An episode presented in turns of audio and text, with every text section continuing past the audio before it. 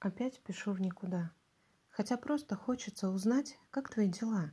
Как-то вот узнать, не спрашивая в лоб, не разговаривая, не отсвечиваясь особо. Нанять детектива там или разложить карты Таро, сходить к гадалке или прочесть в толпе какие-то знаки тела твоего.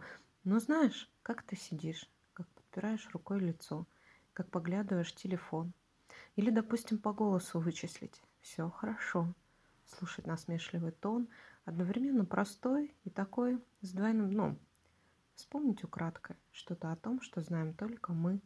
Хочется... Да, хочется знать, что у тебя все хорошо. Ни один друг говорил про энергию душ.